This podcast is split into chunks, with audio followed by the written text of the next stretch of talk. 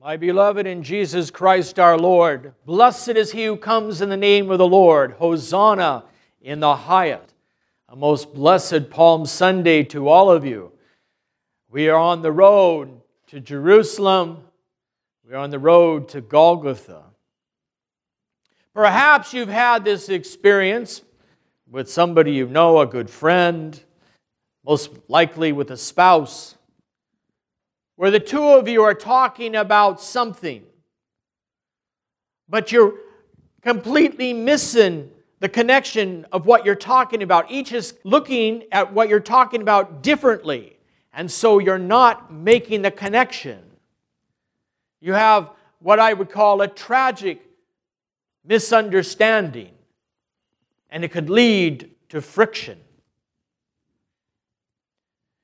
Jesus when he was with Nicodemus. There was a tragic misunderstanding. Jesus was talking about new birth and life in God through baptism and the Holy Spirit. Jesus was talking of a heavenly rebirth for all of us. But Nicodemus was thinking about a physical rebirth, a grown man going back into his mother's womb and being born again. It was a tragic misunderstanding. Jesus was talking about that He is the bread of life. He who eats my flesh and drinks my blood has new life in me.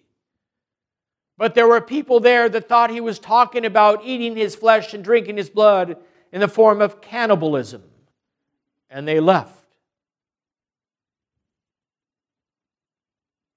It's a tragic misunderstanding. Jesus was on his way to his voluntary passion, and the people were heralding him as king of a new earthly kingdom. All these misunderstandings because nobody really knew who Jesus was until after his glorification. You and I are going on and we're living our lives. But we oftentimes have tragic misunderstandings of who God is. Perhaps we found ourselves putting God into the, to the category of the vending machine. I plug in so many petitions, so many prayers, and I expect the desired response that I'm praying for, as if I have the right to expect. We have a tragic misunderstanding. Perhaps we have a tragic misunderstanding of who we are as church. Scripture tells us the church is the body of Christ. Christ is the head. There's a physical connection. But the misunderstanding we have is we keep putting church in the realm of an industry. Something that we can manipulate on our own. Something we have a right to control the way we think things should go. We have tragic misunderstandings of who God is. But the gospel writers are trying to enlighten us to have a proper understanding. The fathers of the church are trying to enlighten us to have a proper understanding of what's happening, of who this person is that's riding on the colt of a donkey that's going to his voluntary passion. Who is this person? Trying to do, explain to us that this is the very Word of God. The very Word of God has come flesh to do something tremendous for you and I. He didn't come down here and take on flesh for our materialistic prosperity. He didn't come down here so we could manipulate him any way we, he want, we want him to be. He came down here to forgive us our sins, to nail them to the cross. He came down here to die on the cross to do away with death. He came here so that you and I could have new life. A life that had real meaning and substance and value, and a life that was not set to a temporal space of time, but now would have an eternal capacity to it. A life that would have no end and no end of fulfillment in Him. Jesus, throughout the, his ministry, kept telling people, don't say anything about it. Don't tell anyone you were healed. Keep quiet about it. But today, he doesn't do that. It's almost as if he's encouraging them. Because as we heard at the gospel, when we were at Matins gospel, when we were blessing the palms and willows, we heard them, the, the leaders say, Tell those people to be quiet. Quit saying you're the king of Israel. Quit saying you're son of David. And Jesus says, I tell you, if they kept quiet, these very stones would cry out. There was a great misunderstanding. Jesus was celebrating his triumph before it even took place.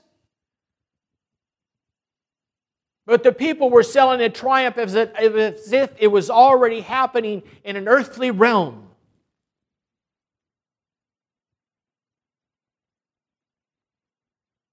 We have grave misunderstandings. But Jesus is trying to make it plain as day to us who are thick of skull that He has come with absolute love to be united with us. He has come to heal your broken heart. He has come to bind up the wound of your soul. He has come to give you an ineffable love of depths which cannot be fathomed. He's come to give us His very life. God's life, not man's life, but he come to give us God's life. I do not call you servants. I call you friends. And then he makes us sons of daughters of God through our baptism. So we're holding up our palms and willows in the acknowledgement that it is not the King of earth that we were glorifying, but the King of heaven. We're holding our palms and willows in jubilant anticipation of what awaits us in this life. We hold our palms and willows as a reminder of the passion that we went through in our baptism and the resurrection we went through through the baptism. Our palms and willows are a sign of our victory, they reflect the cross for us. Let's don't have grave misunderstandings. Let's be very careful of our intellectual prowess, that it doesn't lead us astray when we think we know the mind of God. No one knows the mind of God. We only know what God has revealed to us. And what He's revealed to us, He's lived out in His earthly ministry and is recorded in the Holy Scriptures. that we're to show mercy and love and kindness. And it all has to be couched in humility. In this way, we become his disciples. We are not called to be the first. God help the proud man who thinks he needs to be the lead of everything. He will find himself at the last place. He will find himself seated at the bottom of the table. Let's not have a tragic misunderstanding. The last shall be first. The least shall be served the, great, the greatest. The most humble will be exalted, and the exalted will be humbled.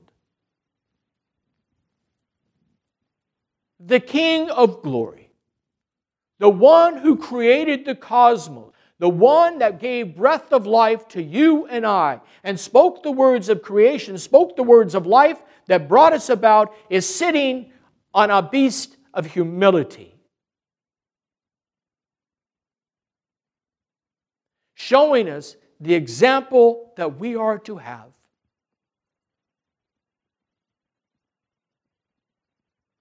Don't exalt yourself, but humble yourself.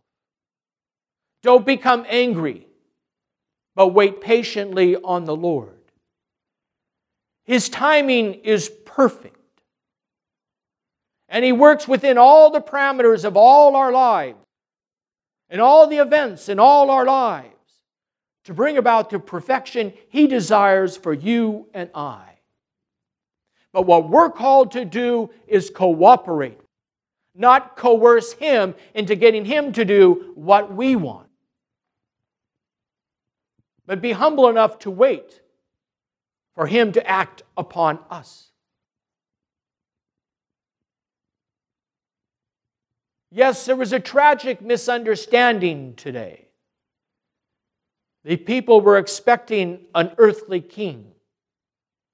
But Jesus was on his way to the pain of the cross. To the eyes of the world, it would be a sign of defeat. But to the God the Father, it will be the Son's glorification. This is the way God works. He uses the weakest means, the smallest, to bring about the greatest. He uses the insignificant Hebrews to become a great nation that the Romans, the Greeks, the Egyptians all had to deal with. He uses his son in the form of a man lower than himself to bring about our glorification. And so you and I must be humble and lower ourselves so that we can be used as instruments to bring about God's glory and to show God's greatness. This is a day of joyous triumph in the heavenly realm. It's a day of joyous triumphant for you and I because we have 2020 hindsight. We can see what was actually happening. The disciples explained to us why it was all taking place and what it meant. And so we celebrate with joy this great feast. As we too mount that ass, that colt of an ass, in humility. In humility, now we will go through Holy Week, service by service, humbling ourselves more and more and more, ridding ourselves of all the sins that keep our hearts hardened because those hearts are about to be ripped out. They're about to be ripped out on the cross. And a new heart is about to be placed in us at the resurrection. So prepare yourselves, prepare your homes. The whole environment of our lives this week should be so focused on Holy Week, we're oblivious to the world around us. We're entering the time of our Lord's passion and preparing for his resurrection. The time of transformation is at hand. The time to put the old man to death is upon us. Let's not have a tragic misunderstanding. Let's be very clear that God is other and we are not. But let us also be very clear that it is God's infinite love that brings about all we are about to enter into. A love that says, I claim you as my own. I claim you, and no one else shall have you, for I am a jealous God. That's our God. A God that wants all of us. And to have all of us, we have to get rid of all our misconceptions and walk humbly. So let us, as Micah say, love kindly, do justice, and walk humbly before our God. If we do this, we won't have tragic misunderstandings because our hope, we know, lies in the Lord. He will take care of all of our needs. He knows the needs of the sparrows and takes care of them. How much more are we worth than they? Blessed is he who comes in the name of the Lord. Hosanna in the highest. What a glorious day. Our faith is about to be reaffirmed once again. Our faith should be strengthened through these weeks. Allow yourself to experience that. Allow yourself to experience the love, the sorrow, the hurt, and the great joy that comes on Pascha. Glory to Jesus Christ.